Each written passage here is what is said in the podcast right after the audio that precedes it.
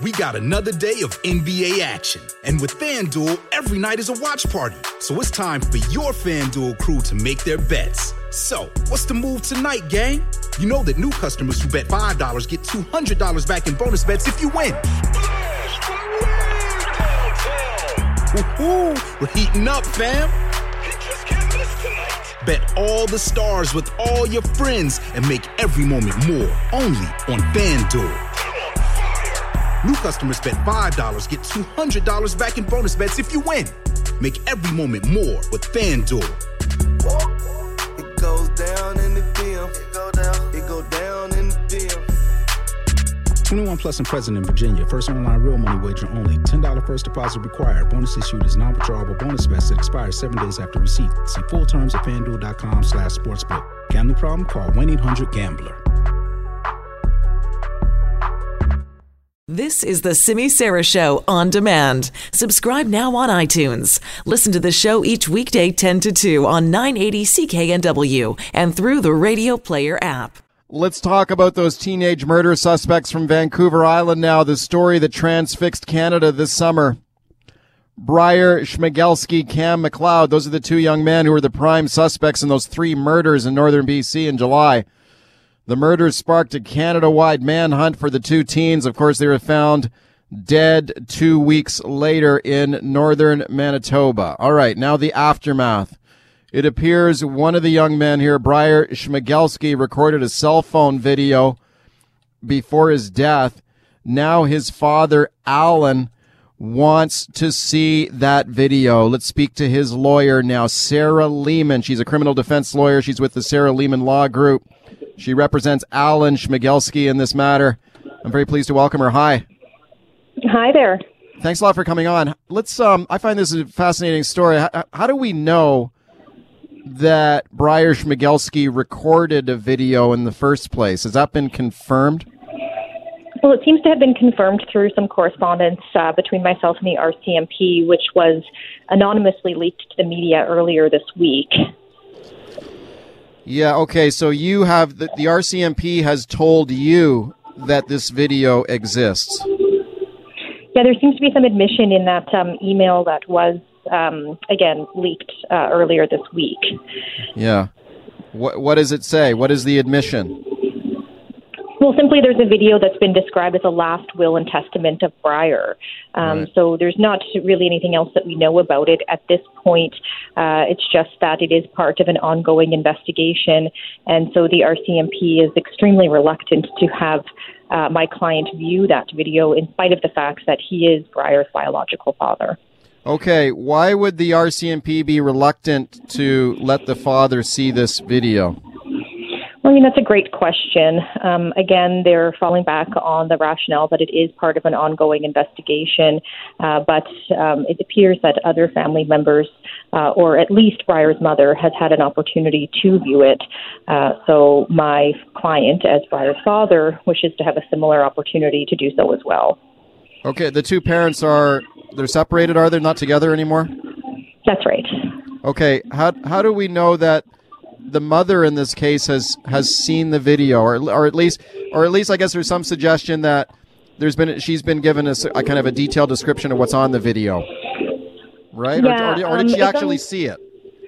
Uh, it's unclear whether she's had an opportunity to view it or whether there was a description or a transcript that was offered, but um, it appears that um, she has had some uh, opportunity, at least, to review the contents of that um, last will and testament, whereas my client has had no similar opportunity afforded to him.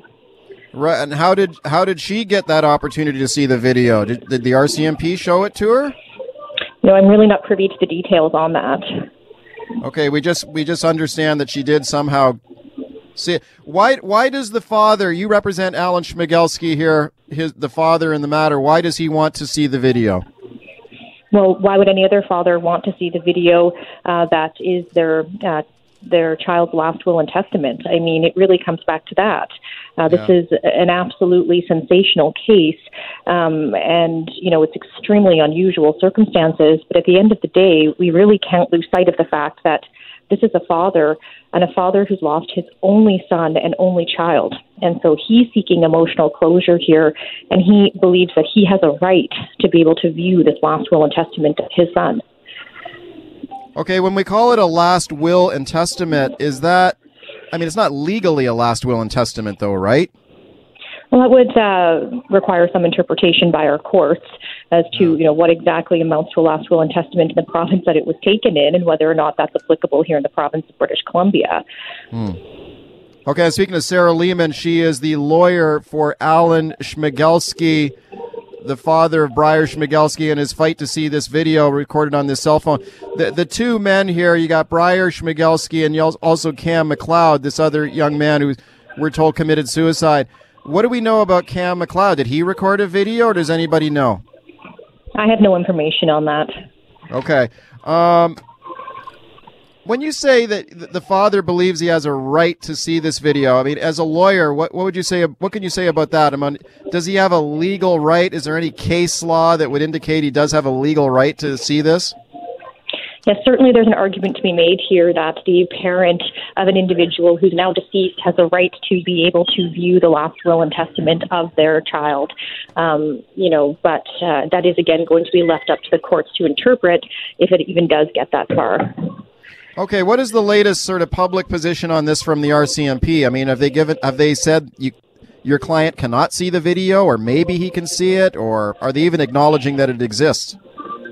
Well, at this point, uh, they are acknowledging its existence, but they're not willing to get grant access to the video to my client. Um, so it is a developing situation uh, as we move forward. Okay, and what can you do about that? Can you can you take uh, action in the courts to try and compel the RCMP to produce this for your client? Let him see the video. Well, at this stage, we are exploring a number of different legal options uh, and trying to decipher which one of those is going to be the best moving forward. Again, in these extremely unusual circumstances um, yeah. that we found ourselves under. How is your client doing? I know Alan Schmegelsky, the father here, he'd, he'd given several very emotional media interviews here, so he, the public got got got to hear quite a bit from him over this during this saga. How is he doing now? Well, as you can imagine, he is extremely upset. I mean, again, this all goes back to a father who's lost their child under extremely tragic and unimaginable circumstances.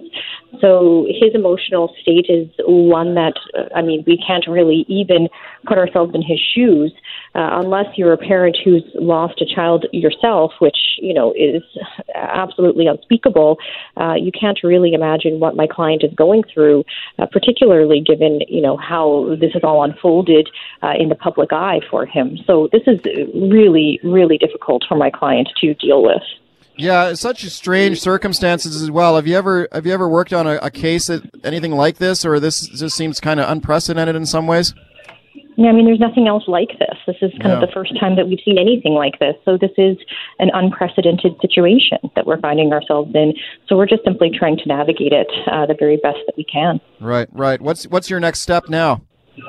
Well, that's something that we're going to have to determine moving forward. Okay, thank you for coming on. Thank you so much for having me. Okay, you bet. That's Sarah Leamon. She is a criminal defense lawyer. She's with the Sarah Leamon Law Group.